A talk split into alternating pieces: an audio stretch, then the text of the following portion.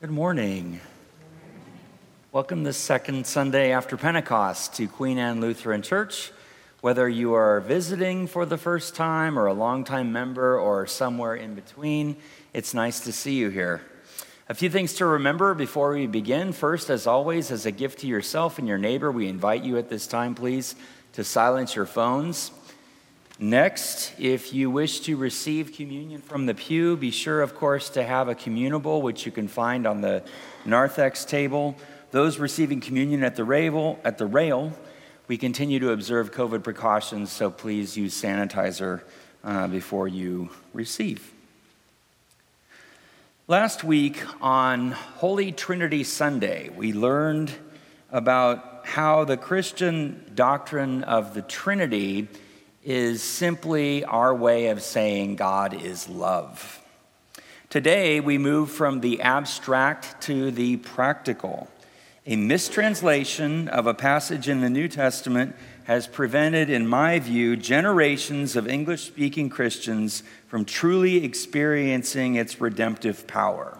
We'll uncover and correct this mistranslation, showing the effect it might have on each of us as followers of Christ. Our gathering hymn is number 556 Morning Has Broken in the red hymnal. Please rise now as you are able.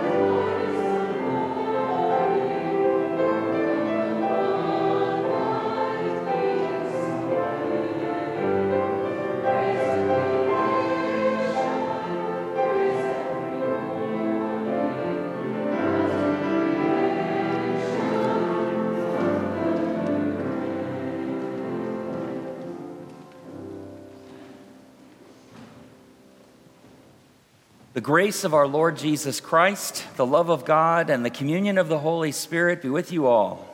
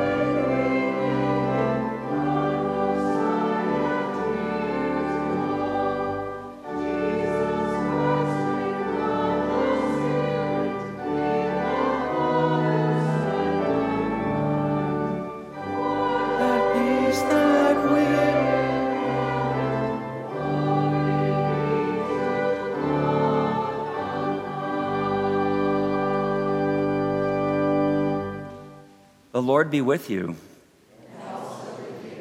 Let us pray.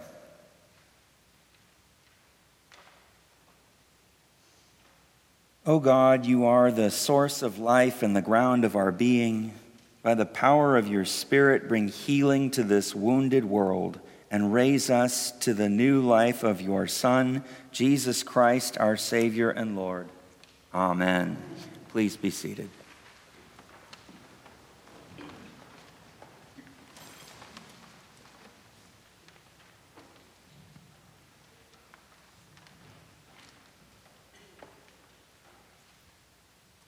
The first reading is from the book of Hosea, chapter 5, verse 15 through chapter 6, verse 6. Because the people have trusted in military powers and not God, God decides to withdraw from the scene until Israel acknowledges its guilt and seeks God's face. The response of the people does not acknowledge this guilt and is as fickle as fog or dew burned away quickly by the sun. God desires loyalty rather than words or meaningless deeds. A reading from the book of Hosea. I will return again to my place until they acknowledge their guilt and seek my face. In their distress, they will beg my favor. Come, let us return to the Lord, for it is He who has torn, and He will heal us.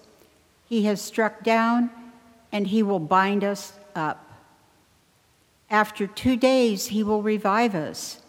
On the third day, He will raise us up, that we may live before Him. Let us know, let us press on to know the Lord. His appearing is as sure as the dawn.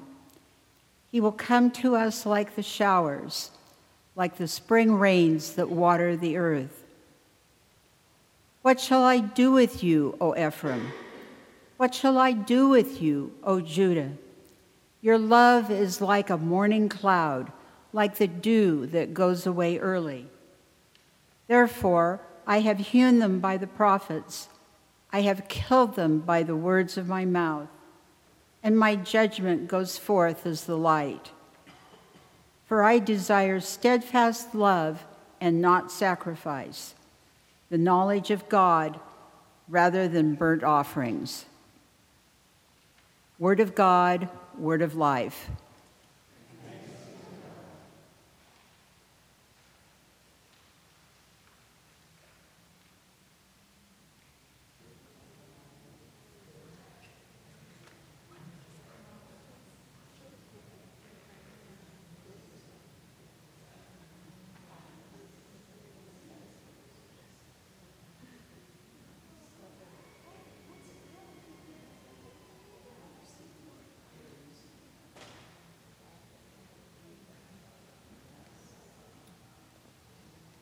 Carol Ann, if I could invite you to join us for a moment. So, before we resume our service, I'd like to pray once more. Would you join me?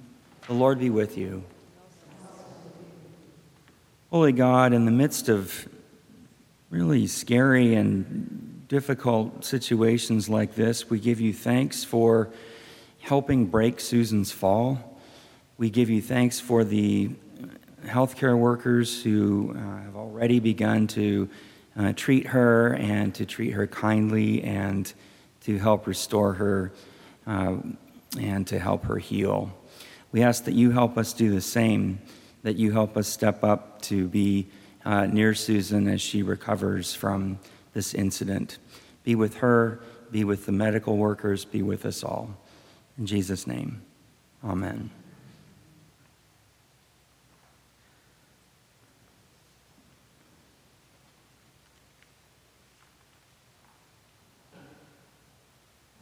The second reading is from Romans 4, verses 13 to 25. The promise that he would inherit the world did not come to Abraham or to his descendants through the law, but through the righteousness of faith. If it is the adherents of the law who are to be the heirs, faith is null and promise is void, for the law brings wrath. But where there is no law, neither is there violation. For this reason, it depends on faith in order that the promise may rest on grace and be guaranteed to all his descendants, not only to the adherents of the law, but also to those who share the faith of Abraham, for he is the father of us. As it is written, I have made you the father of many nations, in the presence of God in whom he believed, who gives life to the dead and calls into existence the things that do not exist. Hoping against hope, he believed that he could become father of many nations, according to what was said, so numerous shall be your descendants.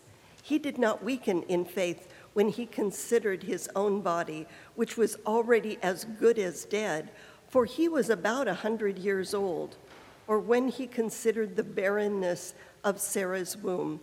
No distrust made him waver concerning the promise of God, but he grew strong in his faith as he gave glory to God, being fully convinced that God was able to do what he had promised. Therefore, his faith was reckoned to him as righteousness. Now, the words, it was reckoned to him, were written not for his sake alone, but for ours also. It was reckoned to us to believe in him who raised Jesus, our Lord, from the dead, who was handed over to the death uh, for our trespasses and raised for our justification. Word of God word of life. Please rise for the reading of the gospel.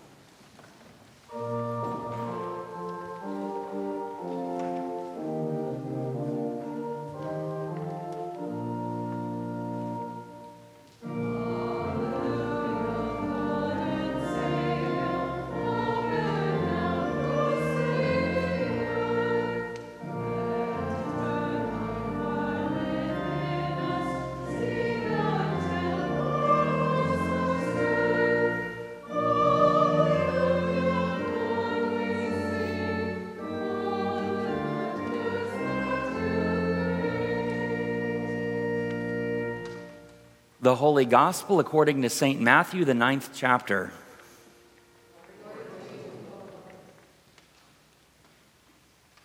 As Jesus was walking along, he saw a man called Matthew sitting at the tax booth, and he said to him, Follow me.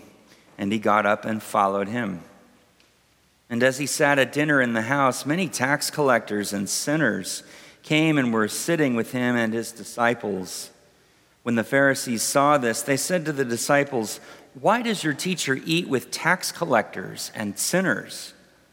But when he heard this, he said, Those who are well have no need of a physician, but those who are sick. Go and learn what this means. I desire mercy, not sacrifice. For I have come to call not the righteous, but sinners.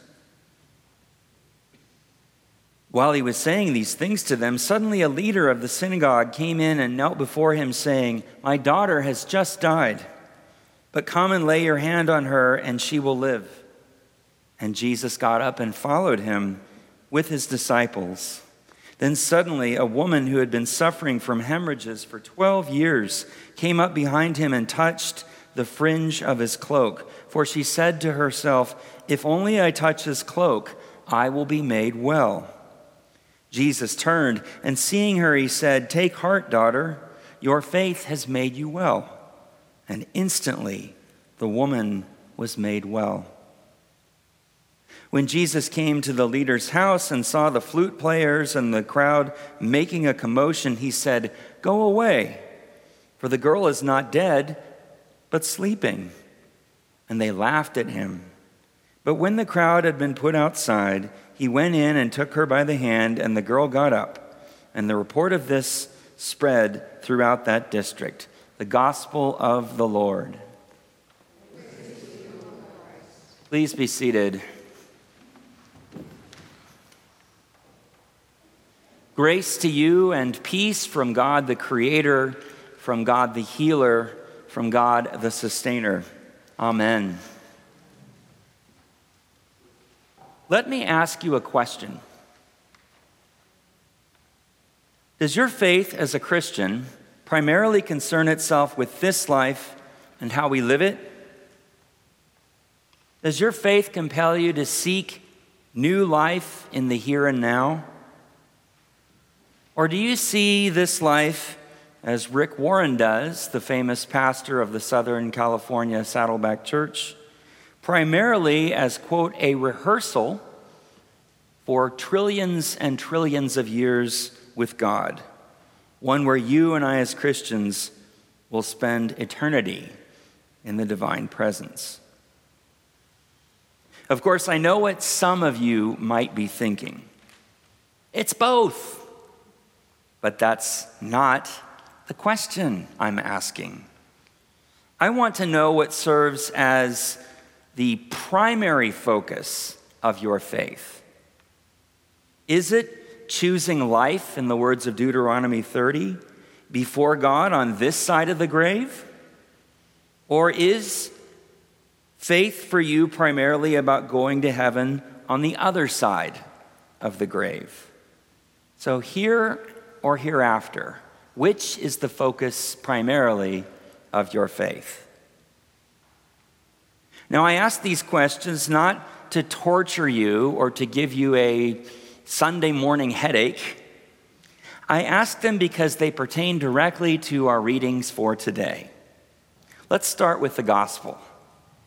Here, Jesus is criticized for the company he keeps, for associating with tax collectors and sinners. These groups were the marginalized, the outcasts of society. They were regarded in the case of tax collectors with suspicion. They were regarded in the case of sinners with condemnation and judgment. Next, we hear about the synagogue leader who asks Jesus to bring his daughter back to life. And before Jesus can respond, however, we learn of a woman who has been hemorrhaging, which is to say, she's been bleeding for 12 years, who grasps the fringes of his cloak. It's a desperate act of faith or trust in Jesus' healing power. And it works. It works. Her faith, Jesus confirms, has made her well. After that, finally, Jesus brings the synagogue's leader, the synagogue leader's daughter back to life. Now, if I look back on a day like that, I'd say to myself, I did a pretty good job. Brought somebody back from the dead, uh, healed a woman who had been suffering a malady for 12 years, and reintegrated outsiders into a new community of fellowship. Now, it's easy to isolate these stories. The First, Jesus redefines community by making outsiders insiders. Or the second, Jesus restores a woman's health. Or the third, Jesus gives new life to a young girl. But the Gospel of Matthew, I believe, keeps them together for a reason. Each of these stories belongs to a broader pattern of Jesus' ministry, one where his actions, his teachings, and his acts of healing, which is the most common miracle in the New Testament, all characterize the emerging kingdom God has sent Jesus, God's ambassador, to bring about. Here, outsiders, again, sinners and tax collectors, are reintegrated into the community from which they had been ostracized, turning the status quo upside down. Here, people who are sick or broken are restored in body, mind, and spirit. And here, new life, new life appears such that even death momentarily loses its grip. Jesus, the physician, has come to bring life. Where is that Jesus in popular American religious discourse? Jesus, the physician, has come to bring life, to heal not only what our hymn of the day refers to as our sin sick souls, but society itself, as evident in the revolutionary act of a rabbi sitting with sinners and tax collectors. Now let's return to our question. When Jesus says to the bleeding woman, Your faith has made you well, he clearly affirms salvation in the present tense. The faith Jesus praises did not concern itself with life after death. The focus instead was on healing in this life. The restorative power God makes available to each of us through Jesus the Christ here and now. We see the same thing in Romans 4, our second reading for today. Take a look, if you'd like, at verse 17. Verse 17. There, the Apostle Paul, the most widely read author in Western in the history of Western civilization. Can you imagine that if somebody was reading your emails? That's what we're reading here correspondence Paul wrote to build up the various communities in Christ throughout Asia Minor. There, Paul affirms, using Abraham's absolute trust in God as an example, the healing power or benefits of faith in the here and now, the saving power of faith in the here and now. God gives life to the dead for those who trust in God as Abraham did, says Paul. Faith of this caliber not only moves mountains, it moves prophets, like Hosea in our first reading, to declare in the midst of despair and defeat, in the midst of catastrophe and loss, in the dwindling numbers of Israel, and perhaps in the dwindling numbers of church today, that God will restore God's people not after they die, but in this life. It not only moves mountains or prophets, it also moves patriarchs, as we see with Abraham. Take a look, if you will, at verses 20 through 21 in our second reading. Our translation says, and normally I don't, I don't challenge the New Revised Standard Version. I do have problems, as you know, with the NIV, but I don't typically have problems with our translation. Today, however, is an exception. It says, No distrust made Abraham waver concerning the promise of God, but he grew strong in his faith as he gave glory to God, being convinced that God was able to do what God had promised. Abraham grew strong in his faith, according to our translation. The New Testament Greek, however, says something different, and this blew me away. Instead of indicating Abraham grew strong in his faith, it says he was empowered by his faith. He was empowered by his faith, the glory of which went to God. His faith, in other words, made him well. Now, wait a minute, Pastor, a few of you might be thinking. I agree that faith calls us to a new way of life or to new life itself. And I agree that faith can carry us through dark times and restore us, especially after the experience, say, of major loss. And I even agree, can't believe I agree with you on three points, Pastor, but I even agree the focus of today's reading centers on the restorative power, the healing and renewal that faith can bring to us on this side of the grave. But what about a passage like Romans 10:9 where Paul says, "If you confess with your lips that Jesus is Lord and believe Believe in your heart that God raised him from the dead, you will be saved. You will be saved. Doesn't that mean that Christian faith, while having some implications for life on this side of the grave, is ultimately about the next? Here, I submit, things get especially interesting. Remember what Jesus says to the woman who touched his cloak? Your faith, better translated, your trust, has made you well. Your trust has made you well. Well, Paul in Romans 9 uses the same Greek words for belief, or rather faith in this case, and being made well. Most translations, like ours, render them instead of faith and being made well, belief and salvation. So again, if you confess with your lips that Jesus is Lord and believe in your heart you will, that he was raised, you will be saved. The Greek words, on the other hand, suggest another translation. And Paul here uses the same Greek words we see in Matthew's gospel for today. Let me uh, modify Romans 10 9 accordingly. If you confess with your lips that Jesus is Lord and trust, trust in your heart that God raised him from the dead, you will be made well. You hear that? This isn't some far off prize.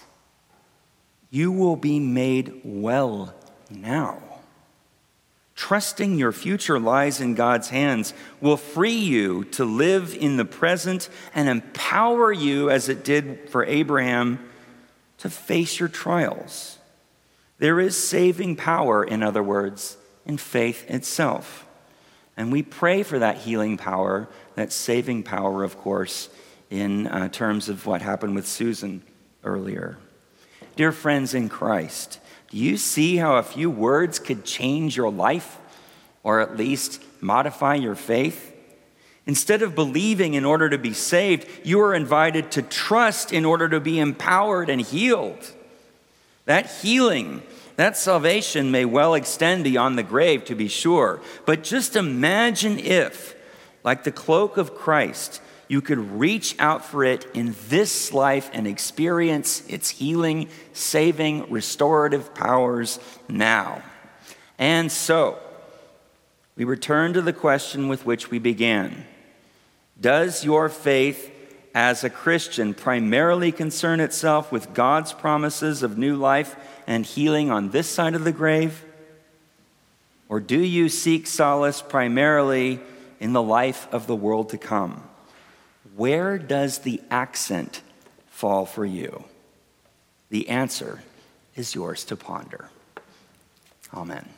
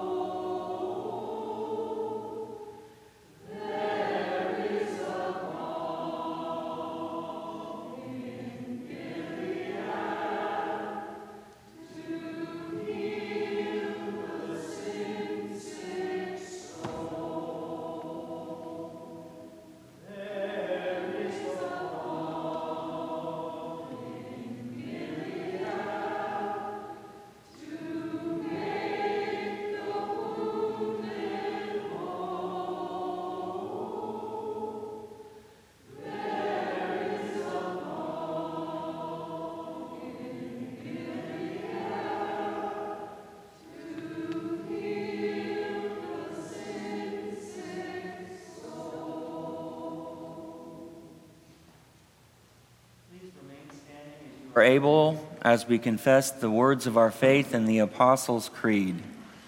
I believe in God, the Father Almighty, creator of heaven and earth. I believe in Jesus Christ, God's only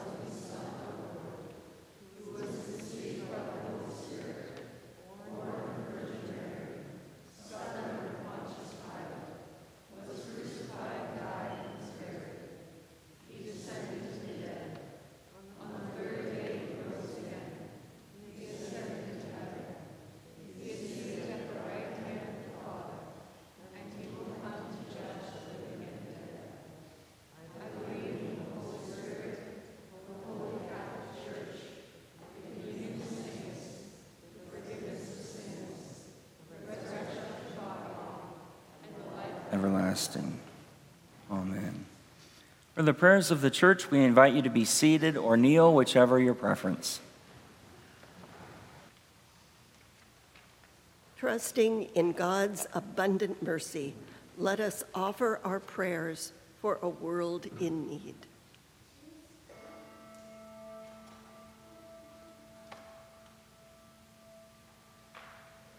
We pray, O God, for the church Unite us with any on the margins, that the whole world recognizes that your mercy is greater than our human capacity to restrict it. Lord, in your mercy, we pray, O God, for creation. Help us preserve forests and fields, streams and rivers, lakes and oceans Send rain where it is needed, and renew the face of land scorched by wildfires. Lord, in your mercy, hear our prayer. We pray, O God, for the nations. Make our leaders compassionate toward people who have felt forgotten or neglected. Inspire policies that promote equity and inclusion. Lord, in your mercy, hear our prayer. We pray, O God, for all who are in need. Accompany anyone enduring chronic illness, any who suffer in secret, and those grieving a loved one's death. Send healing for all who plead for relief from sickness or pain. Lord, in your mercy, we pray, O God, for an end to hatred. On this week, when we commemorate the Emanuel Nine, we implore you to cast out the demons of white supremacy that make us believe lies about ourselves and our neighbors. Lord, in your mercy, for whom or what else do the people of God pray?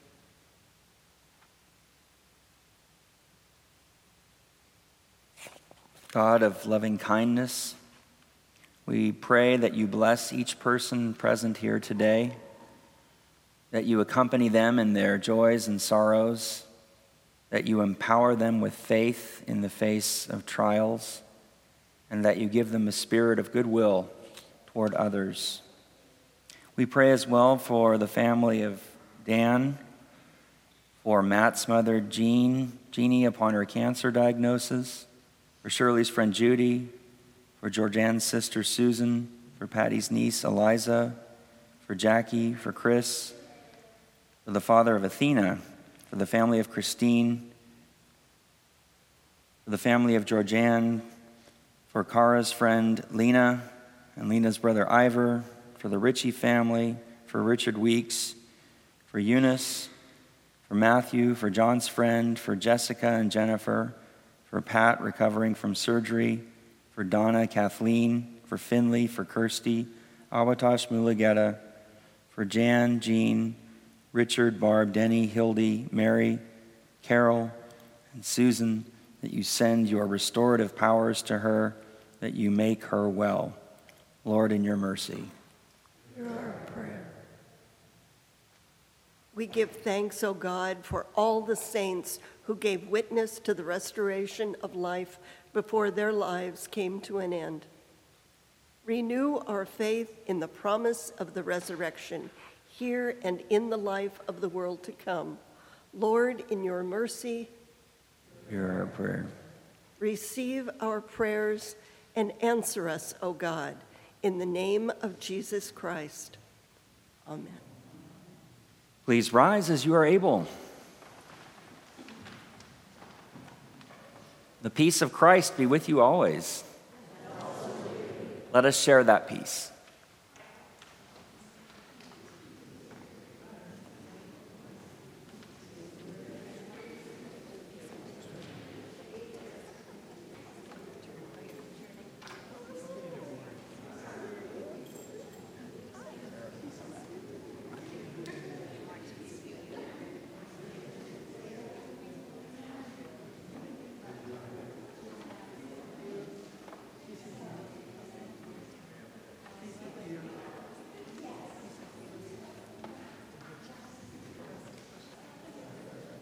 Please rise or remain standing as you are able.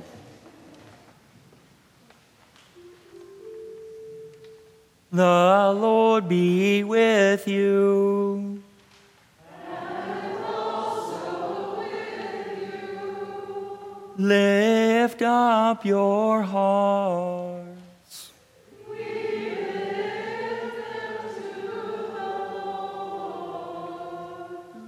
Us give thanks to the Lord our God.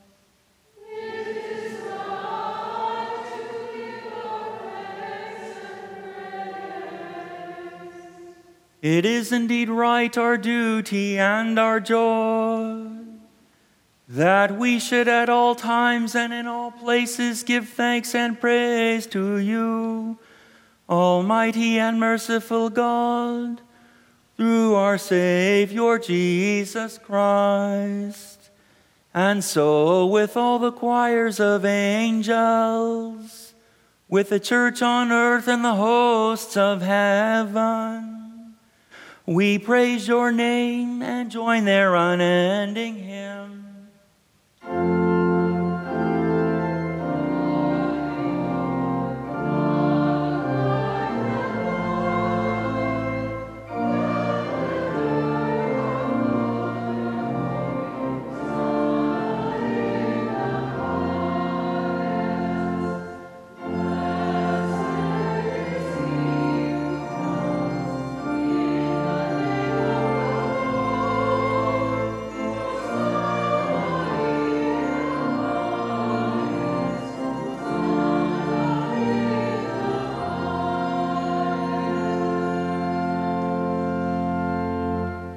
In the night in which he was betrayed, our Lord Jesus took bread and gave thanks, broke it, and gave it to his disciples, saying, Take and eat. This is my body given for you. Do this for the remembrance of me. Again, after supper, he took the cup, gave thanks, and gave it for all to drink, saying, This cup is the new covenant in my blood, shed for you and for all people for the forgiveness of sin. Do this for the remembrance of me. As we prepare our hearts for this holy meal, let us pray the prayer Jesus taught us Our Father in heaven, hallowed be your name. Kingdom come, your will be done on earth as in heaven.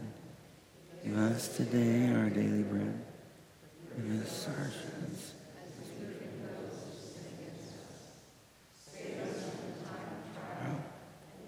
Us from evil. Kingdom,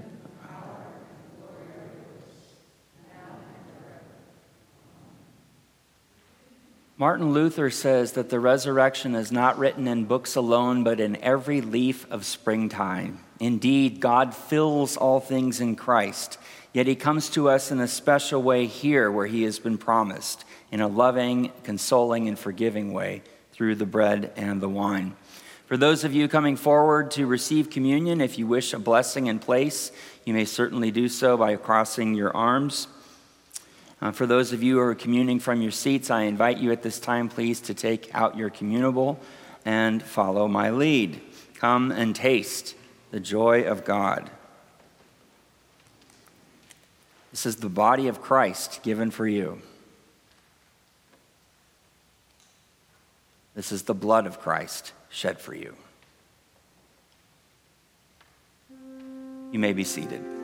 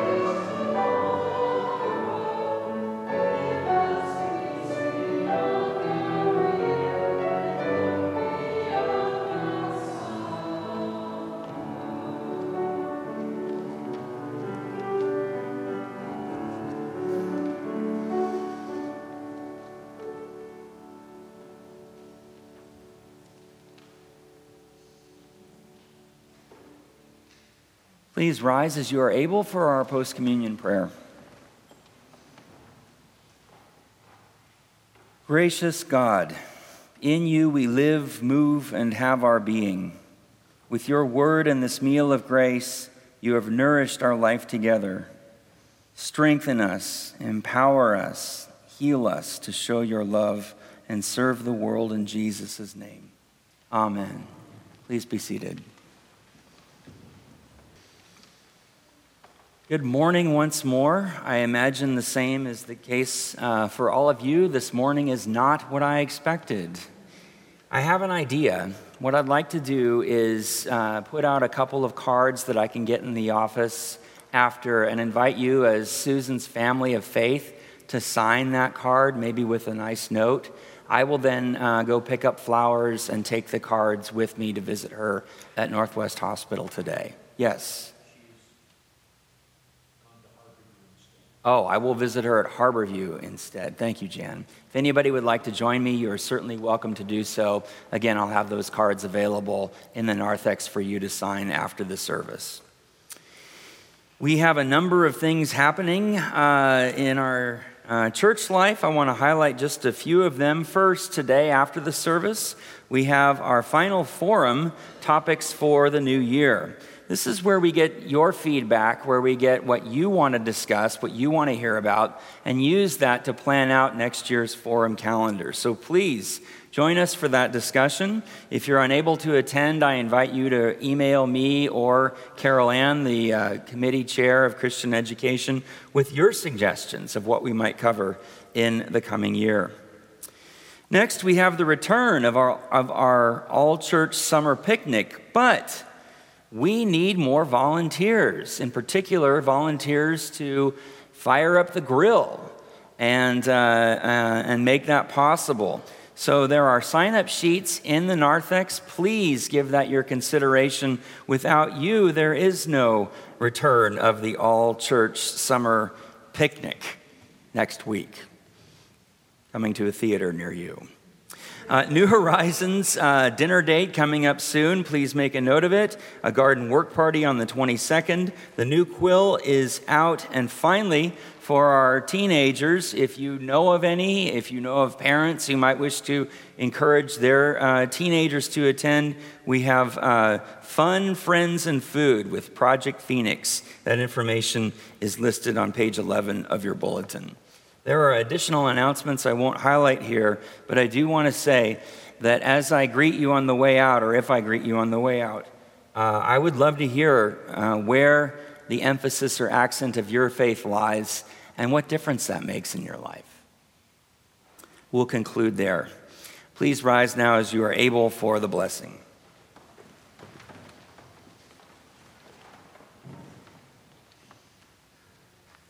Jesus, the physician, has healed us to return to a world that is broken and in need of healing itself. God blesses you accordingly. The Lord bless you and keep you. The Lord make his face to shine on you and be gracious to you. The Lord look upon you with favor and grant you peace.